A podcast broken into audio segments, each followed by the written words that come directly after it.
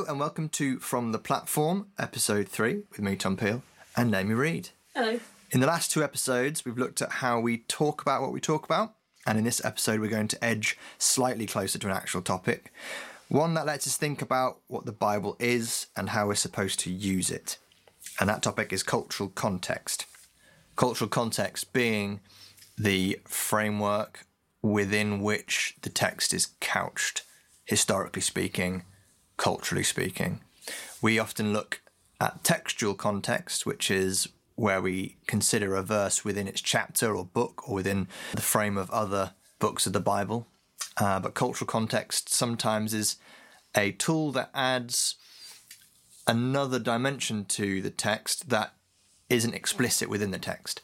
And I guess what we want to talk about today is is that useful? Should we be doing that?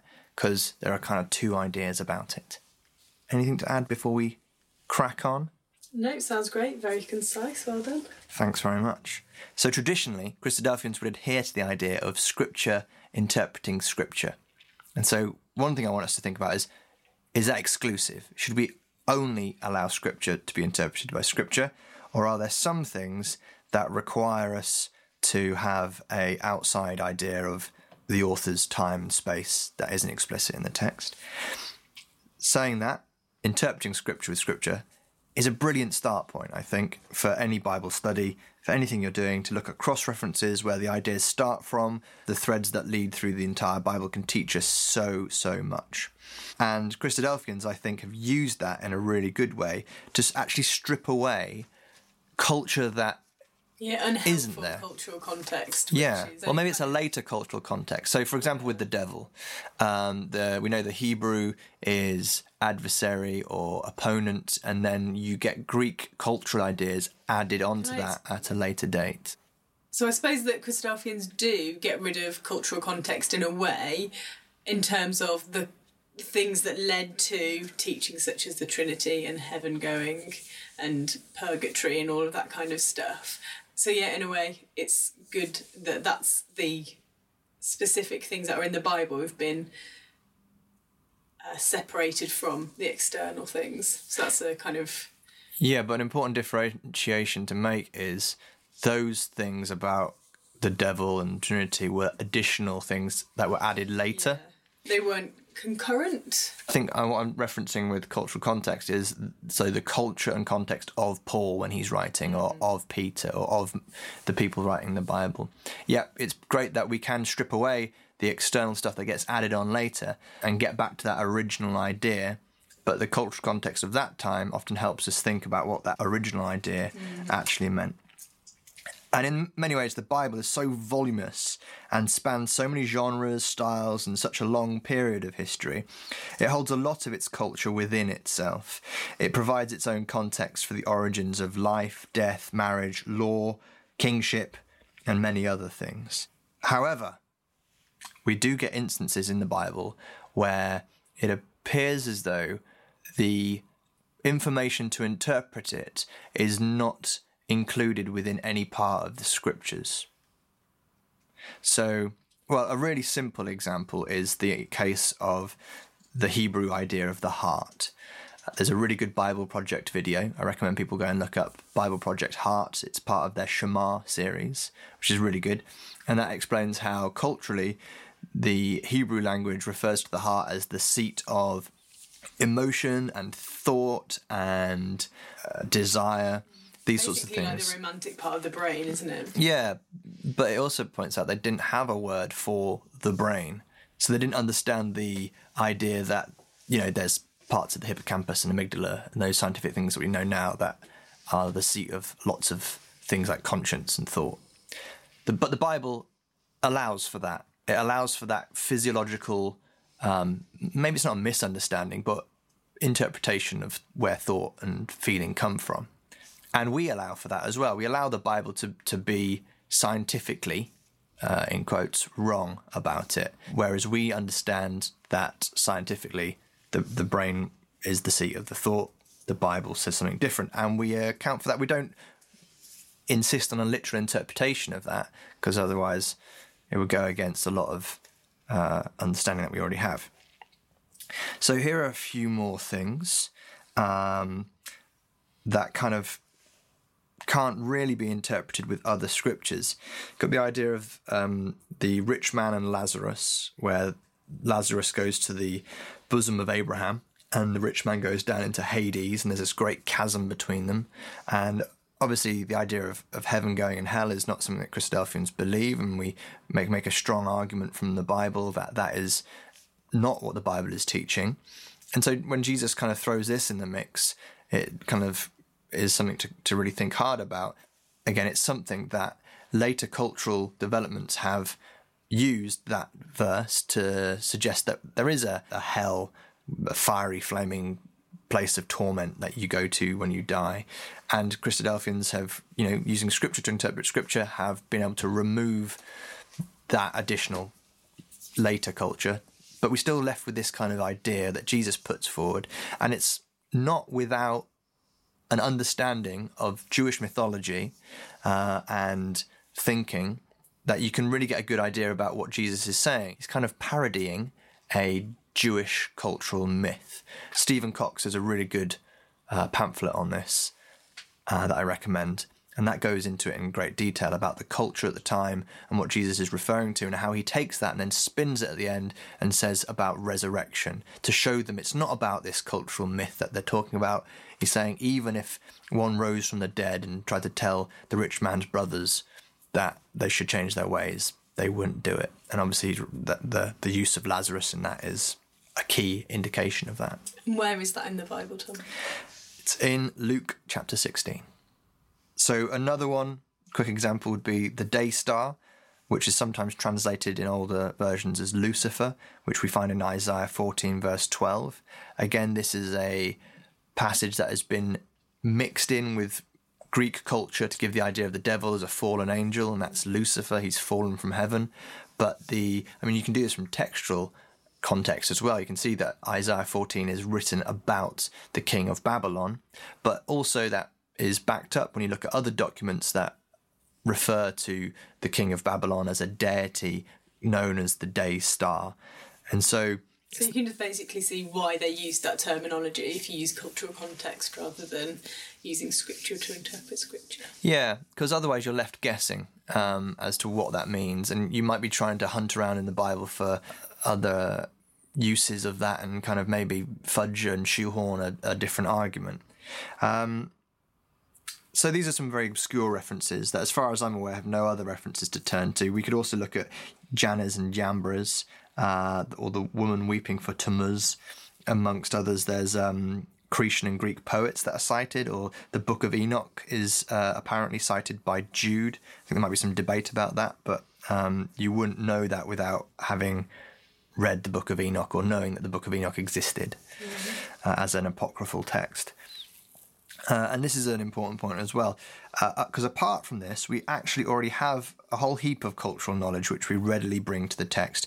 For example, we learn in primary school about Romans, and sometimes we had the, the Roman centurion man dressed up comes to the library and tells us all about aqueducts.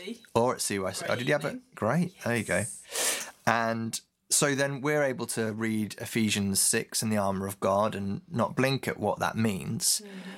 And what else is interesting is we come at that passage in a educational sense or in a yeah, because actually, intellectual me, sense. When you talk about the armor and the breastplate and all that kind of stuff, it makes me feel very Sunday schooly. And like you said, it's a very primary school thing where you maybe, you know, you make a collage of a Roman soldier. But I think the point uh, the person who spoke to you about this was making is that the people of the time, when they would hear a Roman soldier, it would fill them with fear and dread mm. because they would see them every day out on the streets and also the terrible kind of punishments and tortures and things. Yeah. So, actually, even though we do have that cultural context, it maybe doesn't actually evoke the feelings that it would have at the time. Yeah. And I guess that's a question is it supposed to invoke the same feelings or is it okay that we think about the armor of God in a slightly different way. Mm, and so that that brings out another thing. Sometimes we think about the past or people at, at, the time of the writing of the Bible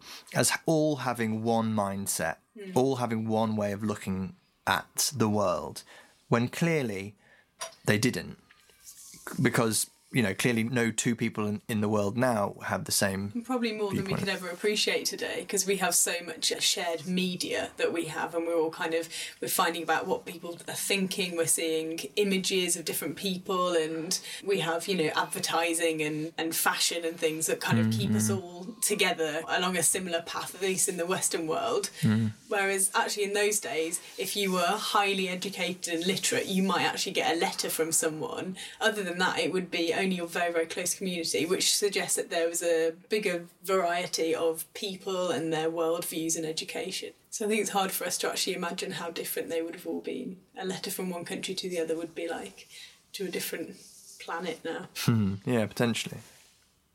Yeah, so and we're basing cultural context on things we've found. So we might have some evidence about a particular Roman god that influences our understanding of how people thought about demonic possession. Um, but we don't know how widespread that understanding was or how universal um, that that understanding was. It may have changed across different cities even. And we, we yeah i guess we know that with kind of diana of the ephesians. She's a goddess that it has a particular culture in ephesus but she's called diana elsewhere. Um, did i say diana already? I meant uh, Artemis? Yes, Artemis to Diana, I think from the switch between Romans and Greeks. And then, you know, that wouldn't have kind of carried across everywhere. So basically, it's a it's kind of a big matrix, it's a lattice. Culture is never is always fluid, isn't it? Hmm. So it's really hard to pin down what certain people thought at a certain particular time. Is basically what I'm trying to get at. And I think you're referencing there a talk that we looked at, which talked about essentially a Christadelphian explanation for demon possession and being possessed by an evil spirit when hmm. Jesus would cure somebody. And now we say, oh, that person had schizophrenia or they had epilepsy or they had this or that. And the idea was using quite specific cultural context of the time, wasn't it, to suggest that this was a non literal term that people would use all the time? Say, oh, they're possessed by It was an idiom. Yeah, yeah, that it was an idiom, it's non literal language, so they didn't actually think that, but they, it was just a way of describing it. However, I think maybe the crux, maybe, of what you're talking about with this topic is maybe revealing in some way some of the hypocrisy of using contextual criticism within Christadelphian circles, because we'll use it if it fits uh, specific, maybe even quite traditional long held ideas and um, doctrines, but then would be highly suspicious of it if it's then used in any way that would challenge Yeah. any of the ones. Yeah, and so I, I put this question out on a thread like, should we use cultural context? And one of the responses I got back was, does this change anything important by knowing the background of this? So the idea of, yep, use scripture to interpret scripture, look into the background of it, use it if it doesn't change anything important, was kind of the idea. It's like, I'm not sure if that's valid um, because Yeah, what's your measure of importance? yeah, yeah. So if it if it's something that maybe okay, there's some cultural context behind what Paul says about head coverings, we can then that means we can change what we think practically. Is that important? Or does it turn into just maintaining the truth as what it is Yeah, and rejecting anything that changes it? exactly. So okay, let's think about uh, maybe a more traditional idea or, or the the other side of the coin with this. Oh, before we do though, uh, one last thing: we have to bear in mind that all of this has already been translated from Hebrew or Greek by a group of people who are trying their best to convert language and idioms already couched in culture into English. I mean, we're quite good, I think, at going back to the Greek and Hebrew, but even then, we're not quite sure how they would have really used those words in in their context and, and in that society. Um, and also an aside, which I thought was really something I listened to the other day. Um, uh, it was someone describing sleep patterns in medieval times. So um, it's thought that in medieval times, uh, you would go to bed fairly early when the sun set, then you would wake up for a few hours in the night, and then you would go back to sleep again and wake, wake up again when the sun rose. Um, because obviously you didn't have artificial lighting, so there was nothing else to do but go to bed when the sun went Yeah. down. But you don't need that much sleep, especially in the winter. So you'd wake up for a long time, and it was kind of you get up, you would, uh, you know, you'd socialise, you would eat food, um, you would spend time with your family, that kind of thing. And um, the person pointed out this idea that uh, it is so radical. Even that's kind of 500 600 years ago medieval times. And it's so radically different to the way we live today. Like you couldn't just step out of a time machine and go and blend in with everyone. You wouldn't even know when to go to bed. Like Right. it's so fundamental. And they said you know medieval times it's not it's almost like we're a different race of Hmm. beings because we are so different to the way people were then and if you think that's only a kind of a quarter of the way back even Yeah. going just Yeah, to yeah, jesus and the writings of the new testament Hmm. and um yeah i don't think we can take lightly how different life would have been because we can't possibly imagine it Yeah, another uh, idea in that vein is the idea that before the time of Newton, scientific thinking was not a was not a concept. So we you wouldn't just um, look at some fire and and think abstractly about it. The, the chemical reactions that are going on, you, you'd associate fire with meaning, heavily with meaning. Whereas the scientific uh, kind of revolution, the job of it is to separate out the affective, emotional meanings from things and look at it purely objectively. That's a really recent development as It's well. it's the modernist movement isn't it kind of relying on empirical Hmm, science which just underpins ev- the entire way Yeah. that we think these days So it's the idea of removing any mythology or any um, emotional meaning from things, and and something like fire, or uh, you know, in the Bible we have d- descriptions of the sea and sea beasts and the things that lurk within it, which are very emotive, and that's their description of the sea. And they wouldn't have had another description of the sea that was more kind of rational. That was their understanding of the sea. It was very predicated on stories and ideas about creation or gods and things that live there or sea creatures and those sorts of things. So yeah, a lot. There's a, basically a lot to think about when you when you delve into cultural context.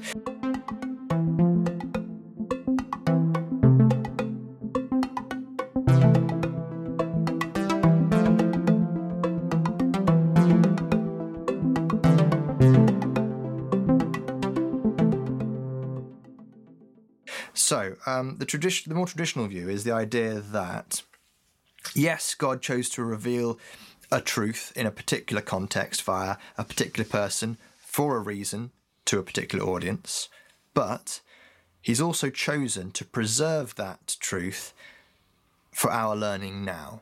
And therefore, that despite the context of the time and whatever those words meant to the people at that time, the very fact that God has kept it through the ages unchanged for us means it must have some sort of universal truth that transcends any extra biblical culture, either of our own or of those at the time of writing.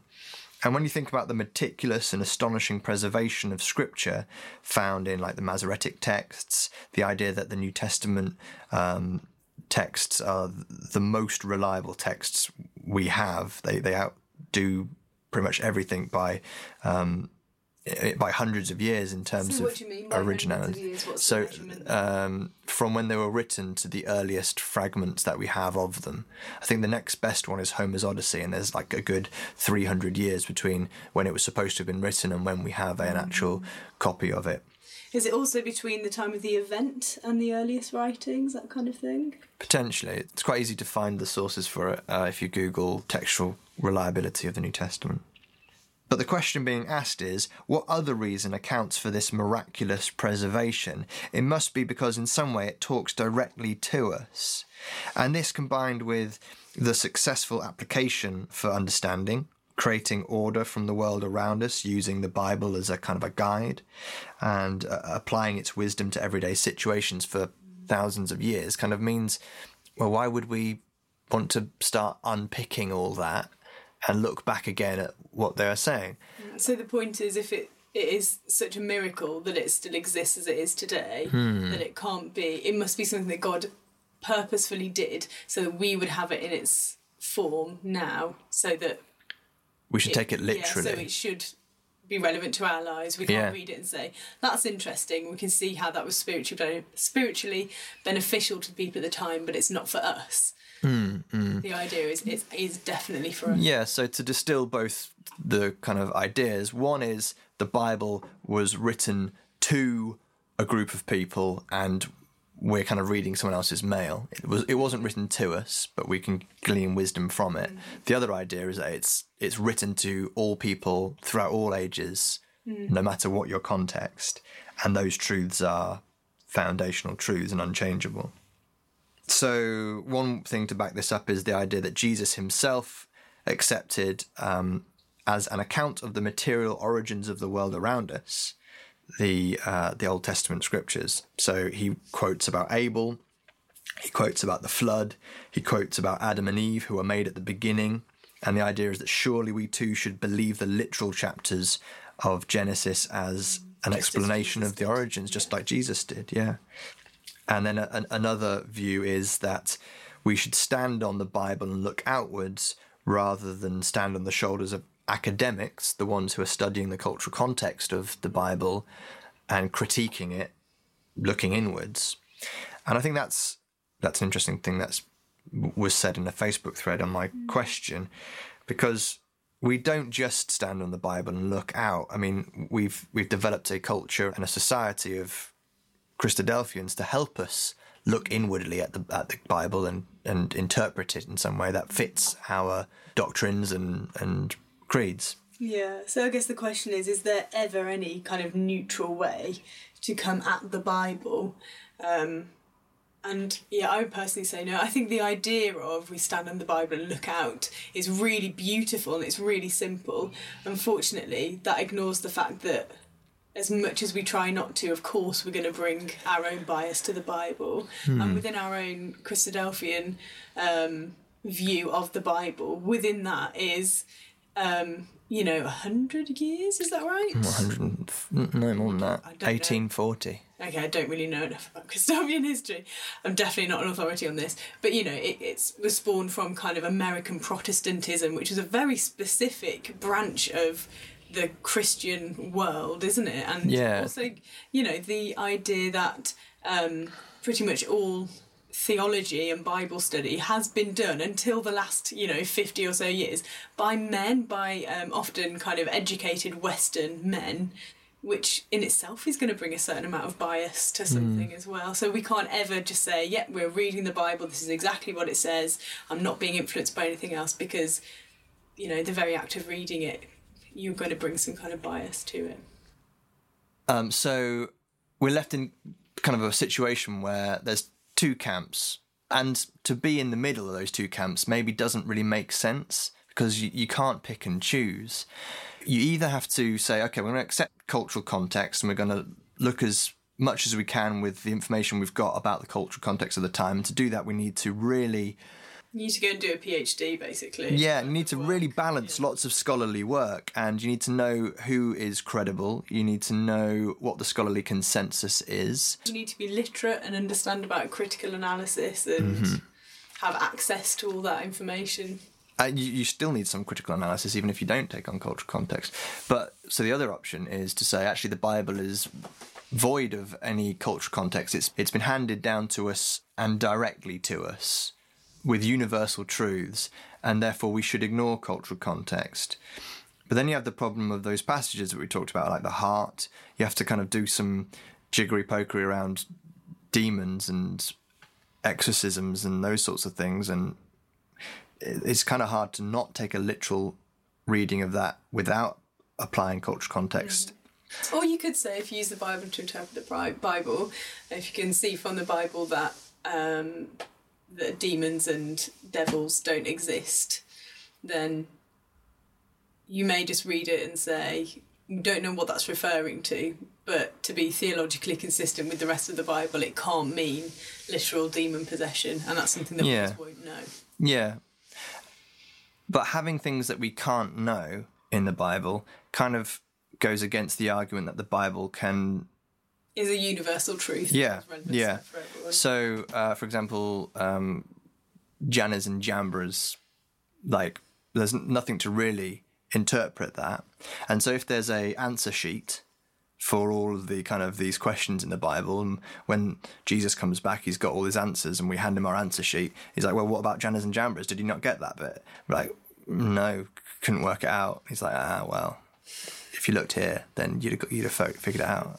Again, that's sort of um, this is probably a bit of a tangent, but it's kind of what you think the Bible and what God is asking us to do, isn't it? So it can often feel like there's an emphasis on God's given us, yeah, He's given us a test, He's given us some homework, and we've got to go through and puzzle it out, and we've got to make these links and find the perfect doctrine, and um, you know maybe work out some prophecy and that kind of thing, and then we go back and we literally show our answer sheets to Saint Peter or whatever, Yeah, yeah, yeah. or um, but I guess none of us can fathom the idea of judgment and what we're judged on. But um, we can definitely focus a bit too much on that. idea. And sometimes I worry that for all of this, because you can study till you're blue in the face what all the scholars think.